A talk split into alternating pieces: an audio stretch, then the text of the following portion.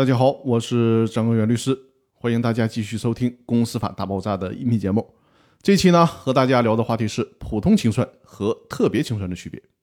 其实，在这个问题上呢，我在大上一期的音频里面提到过一些。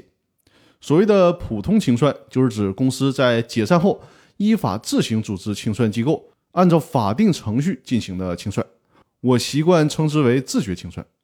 也就是自动自觉的进行清算。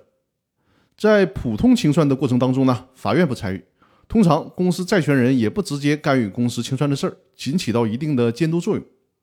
特别清算呢，是指公司解散以后，在执行普通清算过程当中发生了清算不下去了，清算受到阻碍了，或者呢发现公司的资产很可能资不抵债了，发生这些类似的情况的时候呢，法院根据申请人的申请，适用特别清算程序来进行清算。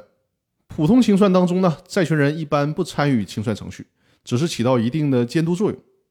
而在特别清算当中呢，债权人是有机会参与其中的。